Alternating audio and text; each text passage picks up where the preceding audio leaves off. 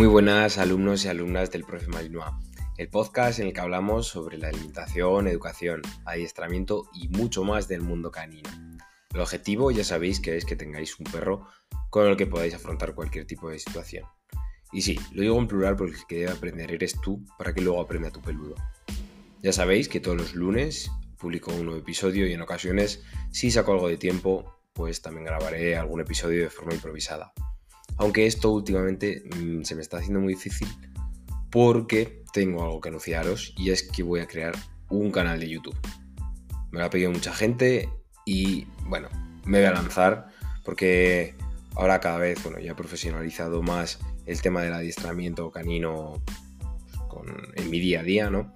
En mi ciudad y mm, puedo crear más contenido, mm, se me ocurren más ideas, ¿vale? Acabo de tener, por ejemplo, una perrita que con muchísimo, muchísimo miedo, eh, pues bueno, pues, pues me pueden salir ideas, ¿no? Y es algo que antes pues no me salían tan fácil y me puedo grabar. Voy a dar el salto, ya voy a quitar el miedo a las cámaras, este que tengo, que no es miedo, ¿sabes? Es es esas... No tengo ganas de aparecer delante de una cámara, pero bueno, voy a dar el paso, ¿vale? Y antes de empezar el episodio de hoy, ya lo siento porque tengo una voz muy cogida, ¿vale? Ya lo podéis comprobar. Entonces, bueno, intentaré hacerlo lo mejor posible, vocalizando lo mejor posible.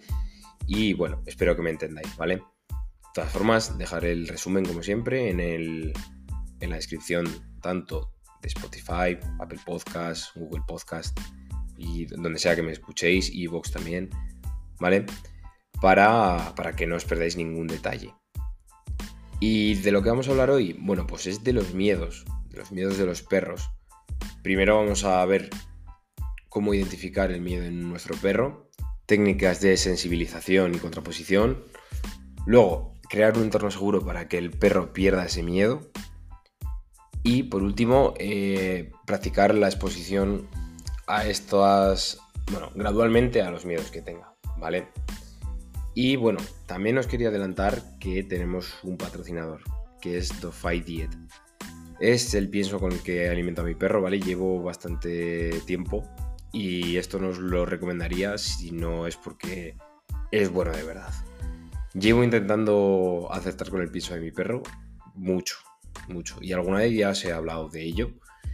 Y bueno, eh, a raíz de que, bueno, soy cliente suyo, pues bueno, me han hecho una propuesta que es, si metéis el código vais a tener un 20% de descuento, ¿vale? Esto se me da fatal, esto de las promociones, es nuevo en, en mí, ¿vale?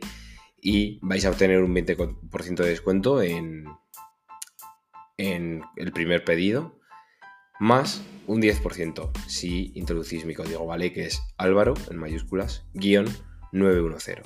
¿vale? Os lo dejaré el enlace y todo en la descripción. También lo subiré a Instagram, ¿vale? Así que nada, mm, dicho todo esto, ya sabéis que el Instagram es como el podcast, arroba el profe eh, arroba y que en la web, elprofemarinoa.com, tenéis eh, pues de todo, tenéis el equipo que os aconsejo para el día a día, os tengo consejos también, aunque considero que son mejores los del podcast, porque es hablando y, y hablando se entienden mejor las personas, ¿no? Como siempre se dice.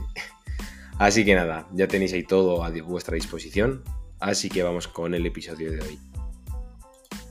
Ya está. El miedo en los perros no es solo un estado emocional, va a influir significativamente además en el comportamiento, en su calidad de vida, en lo que es la felicidad dentro del hogar, la armonía, tranquilidad. Por lo tanto, debemos abordar estos miedos eh, para que sea una convivencia feliz en, casa y sobre todo para mejorar la salud del perro. ¿Vale? Entonces, cada perro es único, entonces no puedo profundizar en todos los casos que hay de miedo, porque es que, ya sabéis, y lo hemos hablado alguna vez en el podcast, tenemos el miedo a los fuegos artificiales, por ejemplo, os voy a nombrar los más comunes, ¿vale? Tenemos el miedo a las tormentas, miedo a los autobuses, miedo a fuertes ruidos como puede ser una moto estas que petardean, por ejemplo, ¿vale? Se asimila mucho a fuegos artificiales o tormentas. Entonces, mm, vamos a intentar, yo lo voy a hablar de forma general, pero intentar llevar esta generalidad de la que voy a hablar a un punto que es vuestro caso, ¿vale? Entonces, dicho esto, vamos a empezar por la identificación de los miedos en el perro. Y este es el primer paso y es crucial para este proceso, que es el de ayudar a, los a tu perro con, a superar este miedo, ¿no? Entonces, mm, las diferentes razones, diferentes estímulos que, que puedes observar, que tienes que estar atento, son, primero, observar a tu perro, primordial. Presta atención a sus señales de calma, de estrés, mm, las señales que te da tu perro, que te las va a comunicar. Eso está seguro. Si tiene miedo, al primero que va a recurrir es a ti. ¿Vale? Entonces, los signos de miedo pueden incluir temblores, ladrido excesivo, uno muy, muy común, esconderse. Esto sobre todo se da. los perros son animales de refugio. Eh, por eso se meten debajo de las, eh, debajo de las mesas, debajo de las camas cuando se, se asustan. Hay que tener cuidado porque hay veces que el agobio que provoca también el esconderse en un sitio demasiado pequeño puede llegar a matar al perro, ¿vale? De, ese nivel de estrés y bueno, y de asfixia, si se mete en un sitio muy pequeño. Entonces, ojo, ¿vale? Mm, rehuir el contacto, eh, jadear. El jadeo también es una. es un signo que podemos ver fácil. E incluso la agresividad. Esto sobre todo se da en perros reactivos. Muchos de estos perros tienen esta conducta por el miedo. Siguiente punto sería que lleves una anotación, ¿vale? Un registro, un pequeño registro. A ver, no hace falta que te hagas un Excel con el día, la hora, etcétera, ¿no? Pero lleva un registro de cuándo y dónde ocurren estas conductas de miedo. Anota detalles como, pues eso, momento del día. A las noches suelen cambiar los perros cuando anochece. Estar más alerta. Mm, Depende del perro, ¿eh? os estoy diciendo casos que conozco. Luego también el entorno, las personas que están presentes. Igual no lo sabes si tu perro tiene miedo a tu abuelo, por lo que sea, o, ¿vale? O yo que sé, a tu hermano, o cualquier miembro de la familia, un amigo tuyo, porque es muy grande. Mm, es, hay muchos factores, ¿vale? Luego, patrones de comportamiento. Busca patrones eh, como por ejemplo si tu perro se asusta durante las tormentas o escucha ruidos muy fuertes como con los fuegos artificiales, ¿vale? A esto me refiero con buscar patrones. Busca ese miedo que tú crees que tiene. Consulta al veterinario, ¿vale? Este es un punto que muchas veces creemos que es miedo, pero este puede estar relacionado con problemas de salud, ¿vale? Entonces es preferible descartar eh, una causa médica. Luego la sensibilidad a estímulos específicos muy concretos. Son algunos perros son particularmente sensibles a ciertos estímulos como pueden ser personas desconocidas, niños. Lo de los niños es muy peligroso, pero hay muchos perros que eh, han tenido una mala experiencia con niños igual y, ¿vale? Entonces, no es lo mismo como con los petardos o con los fuegos artificiales. No es el mismo miedo, es un, son estímulos distintos, son más específicos y muchas veces también pueden ser objetos específicos. Entonces, una vez tienes una idea, ¿vale? Se da una visión global de cómo puede interceptar este miedo. Una vez que tienes esta idea clara de la causa del miedo de tu perro, vas a comenzar con la estrategia de ayudarlo, que es esta que vamos a hacer, ¿vale? Las desensibilización y contraposición. Son dos técnicas fundamentales para tratar los miedos y fobias en los perros. Entonces, ¿cómo aplicarlas? Vale, la primera, la de sensibilización, vamos a empezar con esta, por ejemplo, consiste en exponer al perro gradualmente y de manera controlada. Esto de exponerle gradualmente lo vamos a ver luego, pero de manera sobre todo controlada al estímulo que le causa miedo. Pero a nivel, a un nivel, perdón, que no provoque una reacción de miedo y ansiedad. Por ejemplo, si le da miedo los ruidos fuertes, podrías empezar pues, reproduciendo estos sonidos a un volumen muy bajo, mientras se realizan pues, mm, actividades que le gusten al perro. Esto luego lo voy a extrapolar, ¿vale? Os diré cuándo. va a ser el caso de los fuegos artificiales, ¿vale? Entonces, quedaros con esto, ¿vale? De, de la desensibilización. Luego lo veremos. Porque es muy fácil decirlo, pero no vemos, muchas veces no se ve, por ejemplo, el ejemplo, ¿vale? Luego, la contraposición. También es una técnica que busca la respuesta emocional del perro al estímulo temido. Entonces, utiliza recompensas positivas, golosinas o juego, ¿vale? El refuerzo para crear esta asociación positiva al estímulo. Va un poco ligada, vale, va ligada a la desensibilización. Un ejemplo puede ser que cada vez que tu perro escuche un leve, un leve ruido, que aunque que le leas ese miedo en el cuerpo, inmediatamente ofrécele una recompensa por haber gestionado ese miedo, ¿vale? Y como que ya ha pasado. Distráele, hazle un juego de búsqueda, hazle un juego de morder. Vete a esas técnicas, ¿vale? La combinación de estas técnicas empieza cuando la desensibilización a un nivel, o sea, empieza con esta desensibilización a un nivel muy bajo del estímulo y a medida que tu perro se vuelve más cómodo con este ruido, porque lo hemos repetido, ¿vale? Es muy, muy importante esa repetición, gradualmente aumenta de intensidad. Ojo, siempre controlado, ¿vale? Y contrarrestando con recompensas positivas a su nivel.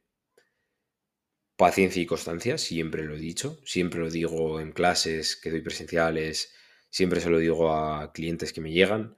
Paciencia y consistencia. Si hoy escuchas este podcast y te pones a tirarle petardos al perro, por mucho que pongas hoy en práctica esto, mañana va a tener miedo. ¿Vale? No hagamos tonterías. Y hay que ser, ya os digo, pacientes. Si es que hay que tener paciencia y no saturar al perro con los ejercicios. Y luego, pues ya el último paso, Mm, que no es que sea una serie de pasos, ¿no? Pero observa y monitoriza estas reacciones. Obsérvalo al perro cuidadosamente durante las sesiones. Si muestra signos de estrés, si ves que el perro se está estresando, para, ¿vale? Reduce, reduce otra vez ese nivel de estímulo y progresa más lentamente. Aplicando esto, mm, vas a avanzar un montón, ¿vale? Vas a notar una diferencia muy significativa en la vida del perro. Entonces, ve poco a poco y gana la confianza del perro. Entonces, vamos a continuar con el siguiente apartado del episodio, que es crear el entorno seguro. Una vez ya tenemos el clic de esa estrategia que vamos a emplear, vamos a, vamos a ver dónde está ese entorno donde se estresa. Porque muchas veces, o bueno, donde tiene miedo, perdón. Porque muchas veces eh, suenan fuegos artificiales y estamos en casa. Porque como estemos en la calle, sale escopeteado. Y, a ver si le buscas, a ver si le encuentras.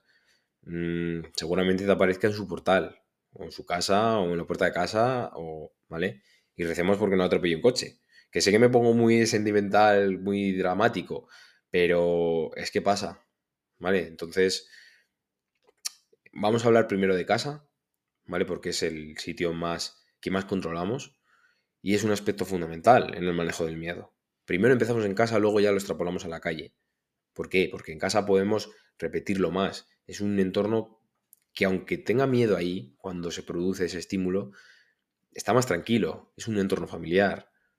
Entonces, vamos a, primer punto, respetar el, el espacio personal y a definirlo. ¿Vale? Lo hemos dicho muchas veces y con los cachorros lo comentamos el otro día designa un área de la casa como el lugar seguro de tu perro, que muchas veces es donde duerme, donde descansa, donde se alimenta. Puede ser una cama, puede ser una, caja, si tu perro es pequeño, a ver, una caja, una caja de cartón, por Dios era.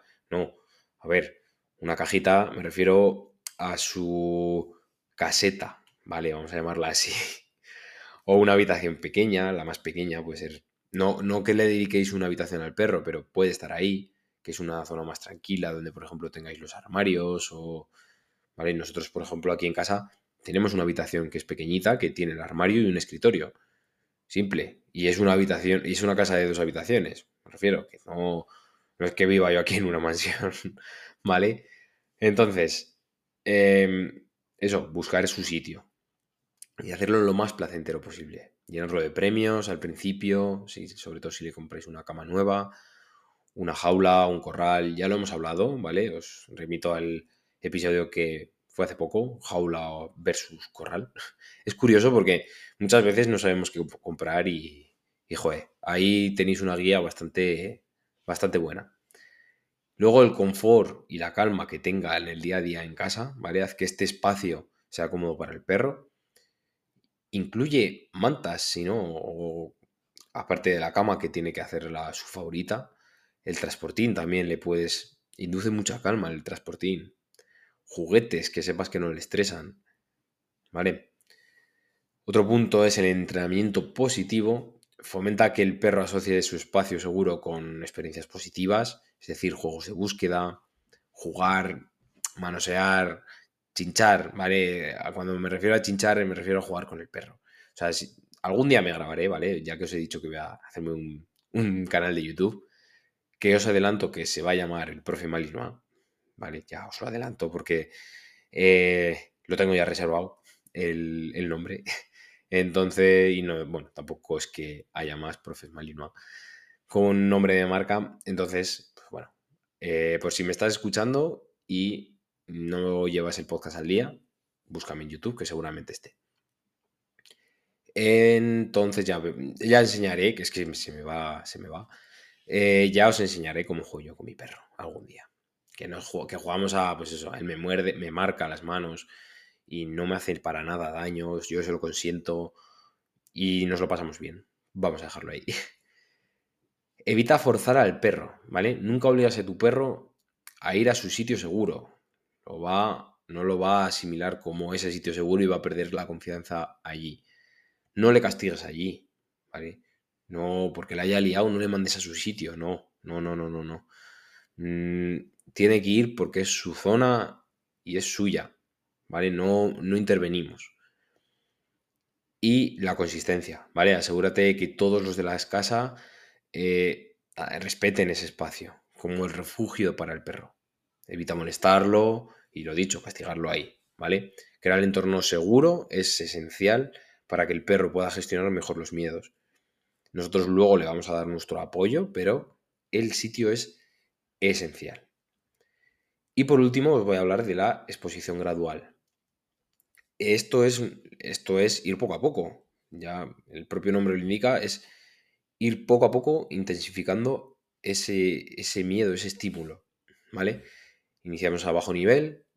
Ahora os voy a poner un ejemplo, ¿vale? Con lo que os he dicho antes. Eh, empezamos a bajo nivel, comenzamos exponiéndolo al perro con un estímulo que le cause miedo a, pues bueno, uno que no provoque una reacción de miedo como tal. Incrementamos gradualmente, aumentamos la intensidad de ese estímulo muy lentamente. Siempre observando la reacción del perro, ¿vale? Y midiendo poco a poco. Si en algún momento muestra signos de miedo, retrocedemos un paso atrás y volvemos al nivel anterior. Recompensa, recompensa positiva durante el ejercicio, donde, vamos, durante la exposición a este miedo, ¿no? Haz sesiones cortas y regulares, ¿vale? Esto estoy todavía dentro de la técnica de gradual, ¿vale? a sesiones cortas. El nivel, el nivel básico, el nivel 1, hazlo corto y regularmente, a lo largo del día, dos, tres veces al día. ¿Vale? Las sesiones deben ser cortas pero frecuentes, para evitar esa sobreexposición al estrés. Y bueno, por último ya es controlar el entorno. Asegúrate que realizas estas sesiones en un entorno controlado. Por eso os he comentado que, a ver, hacerlo en casa. Primero practicar en casa y luego lo extrapoléis a la calle. Y el ejemplo del que os iba a hablar es del tema de, ahora que se acerca Navidad y, bueno, eh, muchos perros tienen miedo a los petardos y a los fuegos artificiales, os propongo lo siguiente. Vais a comprar, eh, bueno, primero vais a probar que esto no suele funcionar con ruidos de la tele, ¿vale? Simular, ponéis en YouTube, eh, no lo pongáis en el móvil, mejor si tenéis un buen altavoz, no para ponerlo a, muy buen volumen, sino para que el perro no sepa que viene de la tele. Cuando vosotros veis la, tele en casa, pues el sonido sabes de dónde viene, ¿no? Pues no va a causar ese miedo. Pero podemos ponerle un audio de fuegos artificiales, ¿vale? Probar, no siempre funciona. Entonces, el paso 1 barra 2 es eh, comprar las típicas bombetas, ¿vale? Las que las tiras al suelo y explotan. Y mientras lo tiráis y explotan, que suenan muy poco, jugar con el perro, ¿vale? Aplicar lo que os, lo que os he comentado. Jugar con el perro. Podéis hacerlo entre dos, mientras uno tira bombetas por ahí, va paseando, vas tirando bombetas, y el otro está con un mordedor, con una pelota, haciendo juegos de búsqueda, es muy importante, muy recomendable también, ¿vale? Luego ya comprar petardos pequeñitos, ¿vale? Esto a ver dónde lo hacéis porque igual si hay más perros por ahí paseando, pues buscaros un lío. Intentar hacerlo en horas que no, que sepáis que no hay mucha afluencia de perros, ¿vale? En vuestro barrio o vuestra ciudad. Iros, alejaros, si no, de lo que es la ciudad y podéis ir a, pues, a una zona más aislada.